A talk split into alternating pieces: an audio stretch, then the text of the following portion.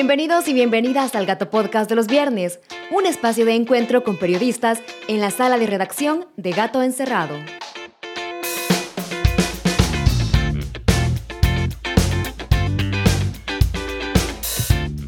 Estamos de regreso con un nuevo episodio de los Gato Podcast de los viernes. Como no ese, y este Gato Podcast viene con más fuerza y viene renovado. Ya son dos meses, el segundo episodio de octubre ese. Soy Ezequiel Barrera, editor de Gato Encerrado. Y yo soy Gloria Olivares, periodista socioambiental de revista Gato Encerrado. Hoy es viernes 8 de octubre y este es el menú de la semana y todo lo que tenés que saber de la coyuntura.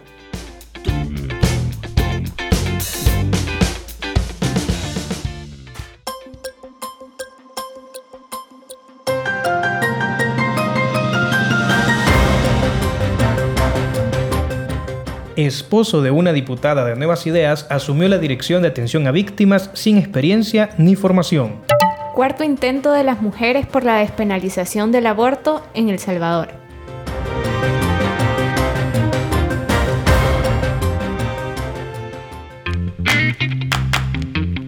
Esto es Conversa entre Gatos, tu entrevista sobre la nota destacada de la semana junto a sus autores y autoras. Aquí conocerás el proceso de creación y los desafíos que las periodistas enfrentan. Esto es Conversa entre Gatos. Para esta plática tenemos a la periodista de la sección de género de Gato Encerrado, Mónica Campos. Bienvenida, Mónica.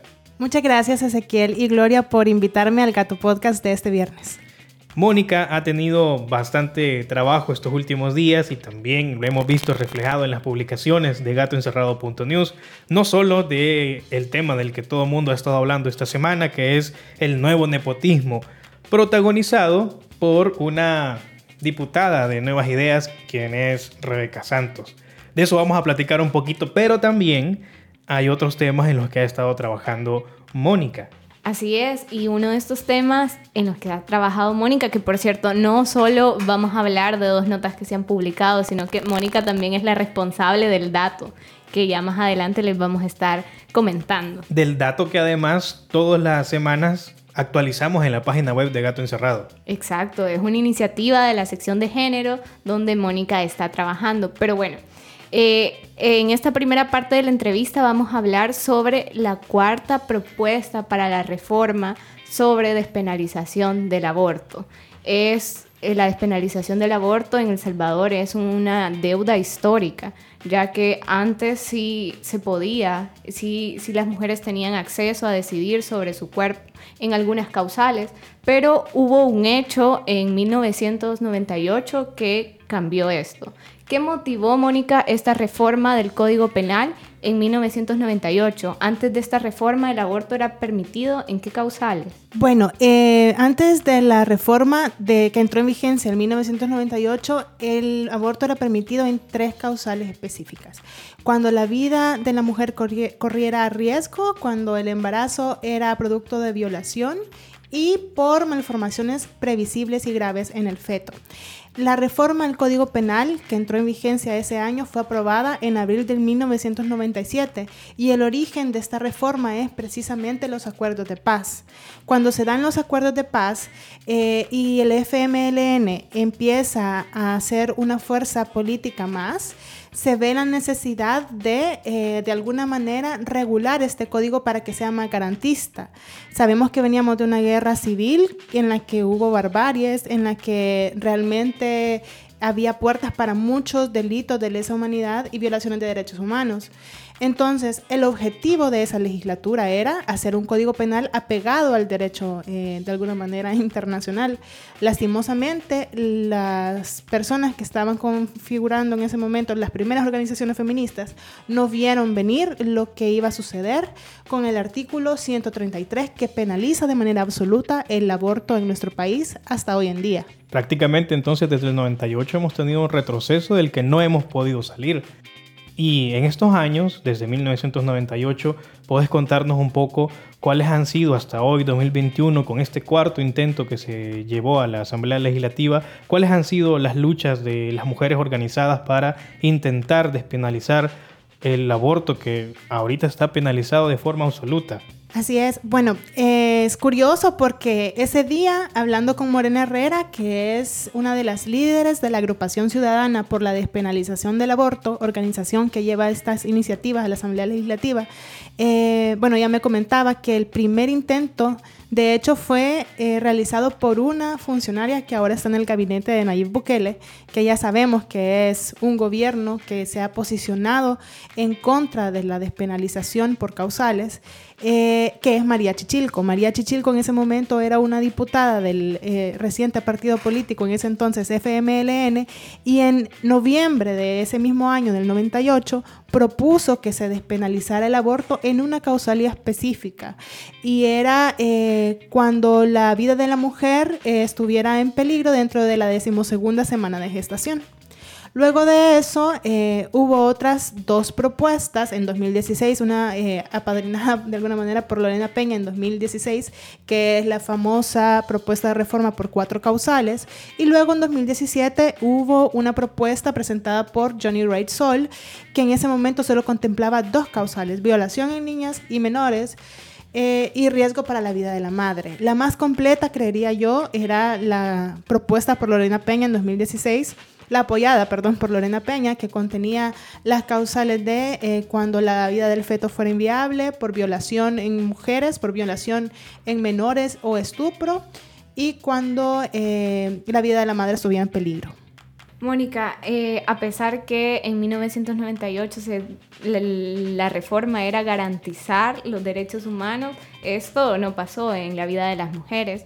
Y bueno, contanos un poquito más de esta cuarta reforma, esta reforma que además es titulada Reforma Beatriz. ¿Cuál es el recibimiento que, cuál fue el recibimiento que esta reforma tuvo cuando la presentaron a la Asamblea Legislativa? Pues como muchas otras iniciativas que últimamente están llegando de parte de la sociedad civil a la Asamblea Legislativa, mm, digamos que fue recibida de una manera poco abierta. Eh, las personas que fueron a manifestarse, entre ellas Morena Herrera, Sara García, personas del movimiento feminista y más que todo de organizaciones de sociedad civil, no eh, tuvieron la oportunidad de entrar a entregar sus propuestas. Eh, había una barricada que les estaba impidiendo que ellas pudieran acceder y salieron a su encuentro la diputada mm, Anabel Belloso del FMLN y el diputado Johnny Wright Sol del partido Nuestro Tiempo a comprometerse con ellas. Fue un momento un poco confuso porque en la unidad de mantenimiento del orden que estaba en ese momento resguardando el Palacio Legislativo no dejó ni que los diputados salieran ni que ellas entraran. Entonces los diputados tuvieron que ir a dar la vuelta para poder encontrarse con las manifestantes y de esa manera poder firmar y dar la iniciativa de ley. O sea que no dejaron pasar ni a la comitiva. No dejaron pasar a la comitiva ni dejaron salir a los diputados. Increíble. El retroceso al que llegamos en 1998 parece que en vez de ir haciendo avances vamos todavía más atrás Claro, es un retroceso de alguna manera simbólico, porque si recordamos, ni en 2016, ni la reforma de 2016 ni la del 2017 lograron ser discutidas porque nunca hubo correlación, porque los partidos ven el tema del aborto en una sociedad tan conservadora y religiosa como un tema que les afecta electoralmente. Entonces, no podemos decir que ni el FMLN que le dio iniciativa logró de alguna manera llevar esto a discusión en el Pleno. Es decir, ninguna propuesta nunca se ha discutido en el Pleno. Vaya, pero eso, eso es lo que también te quiero preguntar. En estos 23 años, ¿por qué es tan difícil que se discuta algo de derechos humanos? O sea, esto no es ni... O sea, no tiene nada que ver más que con derechos humanos. ¿Por qué es tan difícil que se discuta una propuesta como esta en la Asamblea y en general pues en la sociedad salvadoreña? Bueno, eso ya como una opinión personal, eh, puedo decir que es de alguna manera producto de una sociedad extremadamente religiosa, que tiene muy poca formación en derechos humanos, pero también hay una gran falta de información en derechos sexuales y reproductivos. Y de esto echan mano algunas veces los gobernantes y las gobernantes, porque como saben que con la religión pueden manejar la voluntad de las personas eh, que votan, apelan a toda esta configuración religiosa eh, y niegan todos estos avances, haciendo creer que son realmente... Eh, cuestiones que van en contra de la vida cuando es todo lo contrario. Yo creo que hace falta mucha formación en temas de salud sexual y mucha formación en términos de ciencias, en términos de, realmente qué es la vida humana, ¿verdad? Porque eh, se penaliza a las mujeres incluso cuando el feto o el producto del embarazo no, no tiene viabilidad, es decir, cuando no tiene vida por sí misma, cuando solo es una célula o cuando solo es eh, un producto en formación para tener una, una viabilidad fuera del, del vientre de la madre. Mira, y, y, hablando de cómo tenemos una población que no está formada y tenemos gobernantes que además de que no están formados, casi que ponen toda su interpretación en postulados conservadores y religiosos. ¿Cuál crees que debería ser también el papel de los medios de comunicación, medios como Gato Encerrado, eh, vos como periodista también y como persona, cuál crees que es el papel que debemos asumir ante una situación como esta que ni siquiera se puede discutir sobre derechos humanos de las mujeres? Yo creo que la postura en este sentido es una postura de derechos humanos que tenemos que tener todas y todos dentro de los medios de comunicación. Es difícil porque bien sabemos que en los medios también hay muchos intereses y hay personas que son abiertamente religiosas que dirigen estos medios de comunicación. Eh, pero yo creo que la oportunidad de alguna manera está en medios como nosotros, medios independientes, que tenemos la formación, que tenemos la oportunidad de expresarnos de esta manera para llegar a más mujeres y más niñas y también a hombres, ¿verdad? Porque realmente al final la mayor representación del poder está en los hombres, que son los que toman decisión, aunque sí sabemos que hay mujeres en puestos de decisión que no están haciendo nada a favor de los derechos de las mujeres en este tema en concreto, como las diputadas de la de perdón de la, de la comisión de, la, comisión de la mujer. de la mujer. Pero en realidad de la bancada de la bancada y también de la comisión de, de, legislación y puntos constitucionales que fue la que archivó los anteproyectos de ley de despenalización del aborto sin ni siquiera revisarlo verdad entonces es un trabajo que realmente es un poco agotador pero hay que irlo haciendo de a poco para que la gente entienda que no es asesinato de bebés como la gente lo quiere plantear porque no hay un bebé per se. O sea, la despenalización del aborto es por etapas, no es que, o sea, nadie quiere matar. Y en circunstancias en donde a veces la mamá es la que está eh, debatiéndose entre la vida y la muerte y hay que tomar una decisión por una mujer que quiere seguir viviendo. Y además, esta eh, pero el, el punto aquí es que esta decisión se toma en ciertas semanas cuando el, el producto del embarazo aún no es considerado un bebé y eso es bien importante porque no se trata de decidir entre dos personas, se trata de decidir entre el producto de un embarazo y una mujer. Eso es sumamente importante entenderlo y creo que lo explican en algunas clases de ciencia, ¿verdad? En escuela, pero incluso en el sistema educativo eh, esto es como bien difuso y no se llega a comprender de la mejor manera. Mónica, de un tiempo para acá eh, he escuchado más abiertamente la discusión sobre el aborto. ¿Por qué, Mónica, qué características ves en este momento histórico para que las mujeres podamos hablar más abiertamente sobre la despenalización del aborto? Bueno, hay varias características. Por, un lado, perdón, podemos tener todo el trabajo que las organizaciones han realizado año con año, eh, las organizaciones de corte feminista, tratando de alguna manera de sensibilizar a las poblaciones. Pero por otro lado, tenemos que eh, tener bien en cuenta que el movimiento feminista con esta nueva cuarta ola ha tenido un auge en toda Latinoamérica y tenemos países que son punta de lanza, como por ejemplo en este momento lo es Argentina, no solo en este tema, sino en otros muchos temas, y lo es México, que está ahorita, digamos, desbloqueando algunos candados en algunos estados que estaban bien cerrados. Entonces, todo esto se globaliza a través de las redes sociales y las mujeres tenemos más acceso a información. El hecho de que nosotras y nosotros existamos en esta revista y podamos hacer periodismo independiente es una señal de eso. Es decir, nosotros decidimos qué tipo de contenido vamos a hacer y con qué enfoque, ¿verdad? Para que las mujeres tengan acceso a este. Sí, bueno, como el tiempo es bastante traicionero, tenemos que avanzar con los temas. Esta semana también Mónica ha publicado una investigación que es la que ha dado mucho de qué hablar en redes sociales y ojalá que esto salga de redes sociales a eh, la exigencia de que no se cometa el nuevo nepotismo como le hemos llamado de gato encerrado.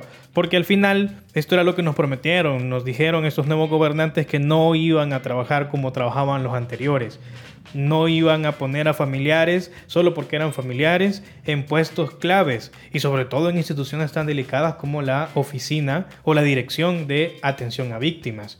Pues esta semana Gato Encerrado publicó, eh, Mónica, que es la autora, de esta investigación publicó como el esposo de la diputada de Nuevas Ideas, Rebeca Santos, Giovanni González, ha sido nombrado como el nuevo director de la Oficina de Atención a Víctimas. Pero este señor no tiene experiencia, no tiene una formación técnica ni académica, más que ser un pastor evangélico, sí, titulado de teología y profesor de matemáticas, de bachillerato y tercer ciclo, y también fue promotor de deportivo en la alcaldía de Santa Tecla en 2018. Cuando ingresó el gobierno de Nayib Bukele, anduvo rebotando por ahí en algunos puestos en el Ministerio de Justicia y Seguridad.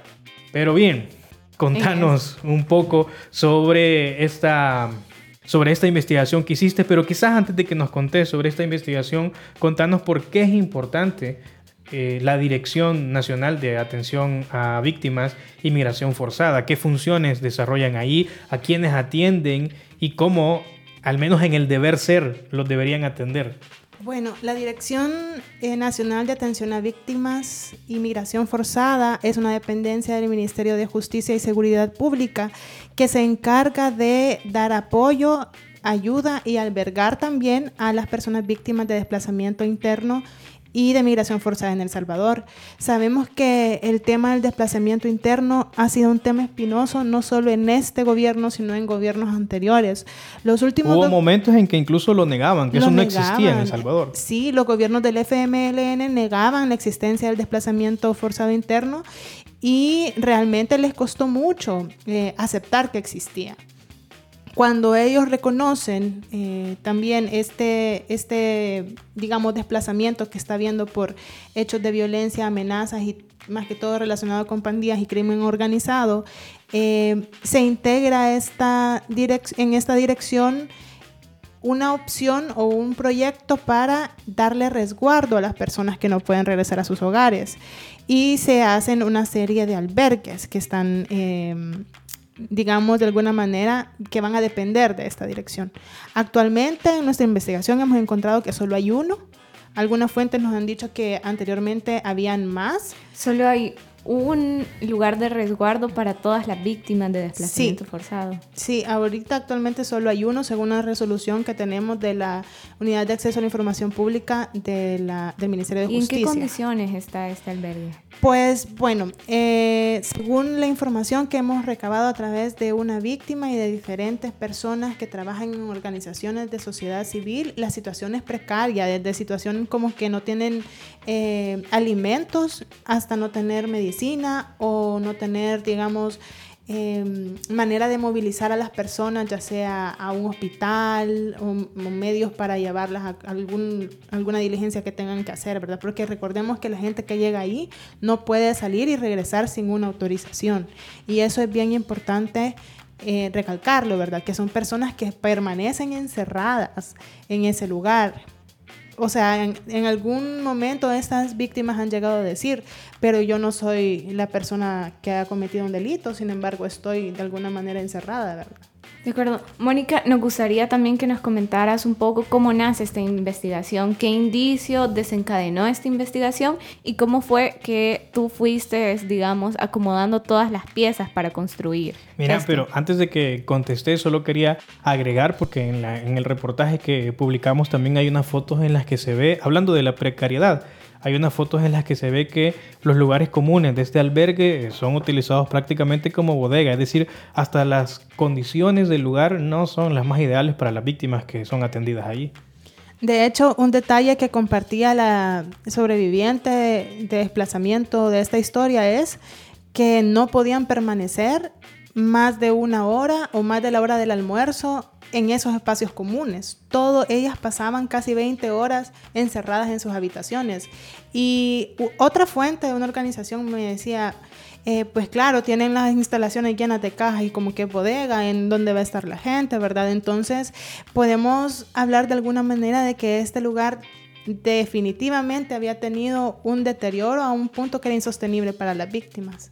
Bueno, pero ahora sí, contándonos un poco cómo te diste cuenta de esta historia y cómo la construiste. Porque es importante que hablemos de eso, eh, porque a veces solo la gente solo puede ver publicado el texto y no se entera detrás de bambalinas todo lo que ocurre para poder corroborar, ser riguroso, las preguntas que te haces, los documentos que conseguís. Ese tipo de cosas sería chivo que también lo comentés para que nuestros amigos lectores se hagan una idea de todo el trabajo que lleva hacer una investigación como esta que te costó como tres meses más o menos, ¿verdad? Sí. Y también contanos, digamos, cuáles eran tus reacciones, porque esta no es una historia es una historia que toca la fibra, la fibra humana porque son historias de personas que están viviendo, que se les están vulnerando su dignidad humana al permanecer en estas entidades que no, no, no les garantizan concretamente sus derechos. Bueno, pues la verdad es que para mí ha sido un ejercicio periodístico interesante porque yo eh, realmente no había trabajado antes temas sobre nepotismo, pero sí sobre desplazamiento forzado y atención a víctimas. Digamos que yo es, de alguna manera, es como mi experiencia previa ha sido con víctimas. Y en 2020 eh, hice un proyecto fotográfico solo de víctimas de desplazamiento forzado. Entonces, esa es mi aproximación al tema, que yo tengo de alguna manera eh, ya camino recorrido en, en ese delito específico, tratando de retratar la realidad pero llega a nosotros esta, este indicio o esta investigación surge a partir de una denuncia que alguien nos hace cuando nos dice eh, hay vulneraciones de derechos humanos dentro de la Dirección de Atención a Víctimas y eso está sucediendo desde que ha llegado ahí el esposo de una diputada. Eh, que ni siquiera nos dijeron el nombre, ¿verdad? Entonces sí fue un poco tardado tratar de ir armando un poco las piezas porque no pues, teníamos bien... Ese era uno de los temas, el hermetismo con el que están trabajando en esta dirección es que ni siquiera organización, ni siquiera la misma Procuraduría de los Derechos Humanos sabía cómo se llama el, el, el nuevo director, fue hasta diligencias después. Claro, ajá, ha sido un poco o sea, de hecho la fuente principal ni siquiera nos había dicho que era director, sino que era coordinador de alguna manera o que tenía algún cargo. Entonces tuvimos que hacer diferentes solicitudes de acceso a la información, tuvimos que hacerlas de diferentes maneras porque por ahí también hay algunas trampas y algunas cáscaras de banana en las que uno se va cuando hace eh, solicitudes de información, ¿verdad? Que no deberían ocurrir, pero que este gobierno ya venía haciendo los gobiernos anteriores, pero este gobierno le encanta poner trabas, poner candados a la información que debería ser pública.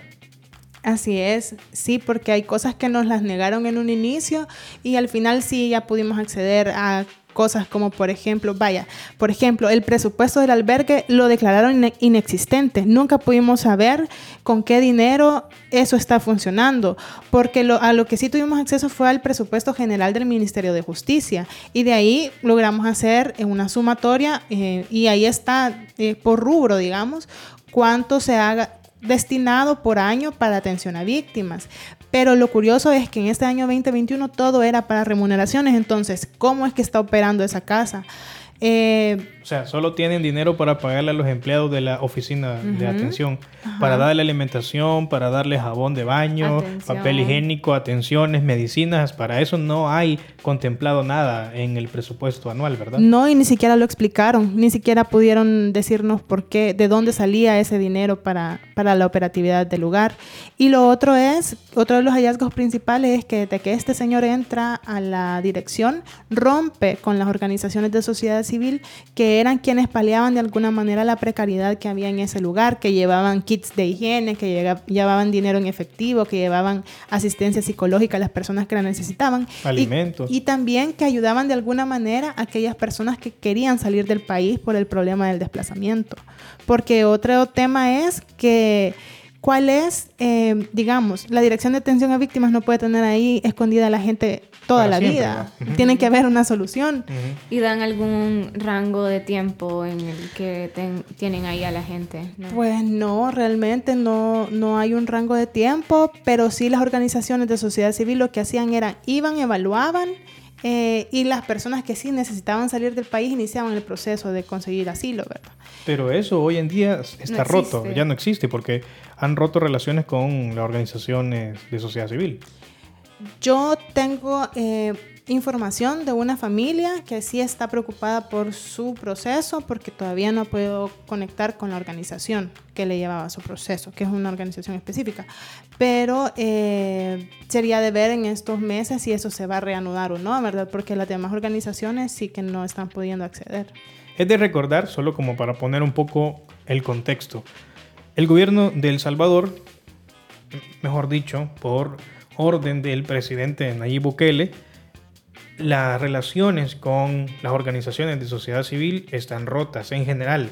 Y este es un ejemplo de lo que pasa cuando se rompen relaciones con la sociedad civil. Recordemos que el presidente ha sido crítico desde siempre de la sociedad civil, de las organizaciones de sociedad civil, les ha dicho un montón de veces y los ha cuestionado de que son financiados por la comunidad internacional que tiene malicia, son financiados por empresarios de la oposición, son, son gente que lo que buscan es desestabilizar el gobierno. Y lo que ha provocado, al menos en este caso, es que se hayan roto las relaciones entre la Dirección de Atención a Víctimas y organizaciones de sociedad civil que ayudaban a, a las familias o a las víctimas que llegaban al albergue. Y por esa orden y por ese lineamiento que tiene el gobierno de no tener relaciones con las organizaciones civiles han preferido que como no tienen presupuesto más que para pagar a los empleados, han preferido que familias pasen hambre hasta por tres días completos, que bien podrían haber sido suplidos los alimentos por organizaciones o otro tipo de ayuda. Ojo que estas organizaciones desempeñan un papel que el Estado tendría que cubrir, pero dada la ausencia del Estado son las organizaciones que prestan esta ayuda. Así es, de hecho habían personas de organizaciones que criticaban precisamente eso, eh, el papel de las organizaciones no debería ser el de suplir las cosas que el Estado no puede. Sin embargo, la misma Dirección de Atención a Víctimas contestó en una resolución a gato encerrado que este, que este albergue había nacido desfinanciado desde un inicio. Entonces, es interesante también ver cómo están viendo que hay un problema, pero no lo resuelven de ninguna manera y en cambio designan altos montos de dinero para equipamiento policial. No, y lo estamos viendo en este presupuesto que ni siquiera ha sido presentado públicamente hasta el momento, o al menos hasta la grabación de este, este podcast, no era algo que se conocía públicamente. Y, pero lo que sí sabemos es que hay incrementos ya al Ministerio de Defensa, que siempre lo hay. Hay incrementos para comprar más armamento de la policía, de un control territorial que todavía tampoco sabemos en qué consiste ese control, ese plan, porque no es público tampoco. Interesante eso, porque realmente si hemos podido acceder a las cifras ha sido porque el, presupuesto general del ministerio estaba público, porque lo demás lo habían declarado inexistente. Pero ahora sin eso ni siquiera vamos a poder hacer un análisis meramente superficial de cómo están estas dependencias. Sí, bueno, a ver cómo vamos evolucionando. Sí, yo nada más quiero, ya para finalizar, quiero agregar una pregunta. ¿Cuáles han sido las principales afectaciones o los principales cambios que han habido en este, en este albergue desde que llegó eh, González a la dirección? ¿Cuáles han sido los principales cambios que las familias notaron? Bueno, pues esta familia en específico lo que notó fue los cambios en la administración del albergue, porque digamos, un cambio administrativo o a nivel de dirección es el de González, pero también él a su vez cambió a las personas que dirigían este albergue, que eh, la víctima relataba era una persona que estaba mucho más pendiente de las necesidades de cada quien y han puesto a otra persona eh, que está, digamos, dirigiendo ahora este lugar, que no tiene la sensibilidad que tenía la administradora anterior. Esto es muy importante porque cuando una persona tiene formación en derechos humanos y cuando una persona tiene la formación necesaria para fungir en un cargo, sabe que atender a una víctima no es atender a cualquier tipo de usuaria o usuario, que son personas que necesitan asistencia psicológica permanente, casi que, porque es una situación realmente en la que casi, no sé, una persona no, no reacciona de una manera digamos, normal y que a todo esto sumémosle del hecho traumático del que estas personas vienen huyendo, sumémosle el hecho de estar encerradas más de 20 horas. Esa es una situación en la que puede llevar al límite a cualquier persona. Inhumana. De Inhumana. de todas formas, vienen con esta carga de sentirse amenazados y están ahí porque están queriendo preservar su vida de una amenaza que es real de las pandillas. Y muchas veces han tenido que abandonar todo lo, lo poco que tienen y se han ido solo con lo que andan en sus bolsillos y la ropa puesta.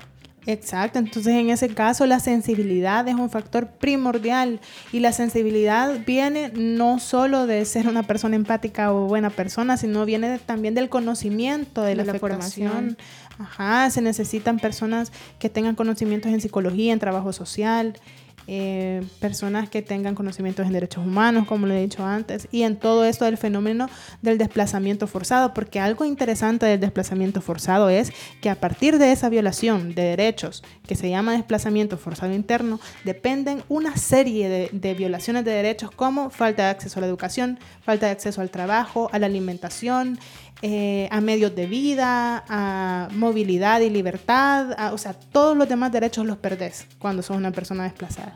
Y esto no es fácil para cualquier persona, más cuando hay personas con enfermedades crónicas. Sí, como en el caso que contás en el reportaje. Es realmente indignante y yo creo que aquí sí podemos decirlo así, porque muchas veces se dice, bueno, el periodista no tiene que opinar, sino que solo remitirse a los hechos, pero es que es indignante y aquí estamos a favor de los derechos humanos. Es indignante que pongan a gente que está vinculada a partidos políticos o que tiene eh, parte en procesos electorales de un partido político como Nuevas Ideas y que además son familiares de funcionarios públicos como la diputada de la que es esposo este señor y que eso sea lo único por lo que ha llegado a ser director de una entidad en la que debería haber gente que tenga todo lo que ha dicho, una formación y que tenga experiencia además. Bueno, muchísimas gracias Mónica por haber estado con nosotros en este episodio de Los Gato Podcast de los viernes. Muchas gracias a ustedes por la invitación. Y bueno, les recordamos que tienen que ir a leer este reportaje porque aquí nosotros solo hemos dado pinceladas, pero la información completa está allá.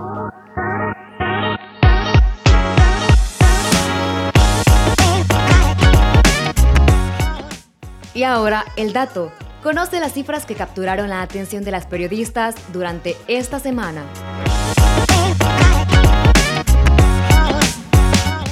Esta semana el dato es gracias a la sección de género. Esta semana hablamos de cáncer de mama. En El Salvador, el cáncer de mama fue el tipo de cáncer más frecuente en 2020. Por cada 100.000 habitantes, 40,5 mujeres fueron diagnosticadas con cáncer de mama en 2020. Según el estudio Caracterización Clínica del Cáncer, la edad promedio del diagnóstico de cáncer de mama fue 57 años, con un mínimo de 22 años y un máximo de 87 años. Pero ¿cómo se diagnostica el cáncer de mama? se pueden emplear distintas pruebas para buscar y diagnosticar el cáncer de seno. Un especialista puede indicar una mamografía, una ecografía de seno o toma imágenes de resonancia magnética. ¿Y los síntomas? ¿Cuáles son los síntomas? Para la detención temprana del cáncer de mama es necesario realizarse chequeos anuales y consultar con profesionales de la salud síntomas como bultos en los senos, hinchazón, dolor o secreciones. Si quieres conocer más sobre el dato de la semana, ve a gatoencerrado.news.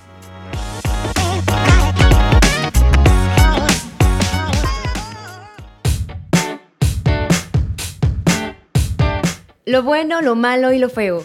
La sección en donde te contamos qué sucedió esta semana y cómo lo vivimos en la redacción.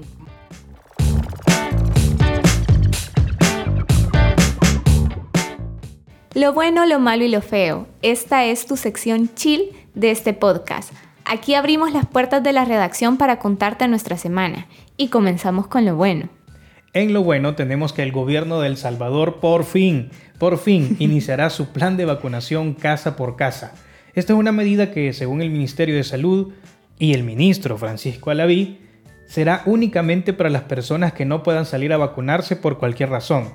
Sin embargo, esta es una medida que llega tarde, muy tarde. Esto debió ser antes de las cabinas de vacunación que costaron alrededor de 32 mil dólares cada una y que nunca fueron utilizadas para vacunar gente. También debió ser antes de la improvisación que llevó a que el prometido Hospital El Salvador se convirtiera al final en un galerón para vacunar personas. En lo bueno también tenemos una noticia buena para las víctimas y es que este jueves eh, se entregó a la Asamblea Legislativa distintas organizaciones que son parte de la Mesa contra la Impunidad de El Salvador, entregaron a la Asamblea Legislativa un anteproyecto de, de una nueva ley de justicia transicional. Esto es algo bueno porque es un paso importante para que comience la discusión de esta ley de justicia transicional y que por fin, porque también es una deuda histórica, se dignifique a las víctimas. Pero ojalá que esta vez sí, porque ya hubo otros intentos de hacer una ley de este tipo y resulta que esas leyes solo benefician a los perpetradores y violadores de derechos humanos y que cometieron delitos de lesa humanidad en el conflicto armado. Así que estamos pendientes y esperamos que ahora sí haya justicia para las víctimas.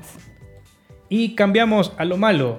Como ya comentábamos en la entrevista de este podcast, existe otro caso confirmado de nuevo nepotismo. La Dirección de Atención a Víctimas de Migración Forzada está a cargo ahora de Giovanni González, quien no cuenta con el currículum, la experiencia previa ni la formación académica para asumir el cargo. Este es un caso de nuevo nepotismo, ya que la esposa de Giovanni González es la diputada de Nuevas Ideas Rebeca Santos, quien por cierto ha sido bastante crítica con el nepotismo de los gobiernos anteriores. Y bueno, vamos bajando a lo feo. Y en lo feo de la semana tenemos que el director nacional de obras municipales presentó esta semana a la Asamblea Legislativa la iniciativa de ley de creación de la Dirección Nacional de Obras Municipales. Álvaro O'Brien argumenta que ellos beneficiarán los proyectos que los alcaldes prioricen.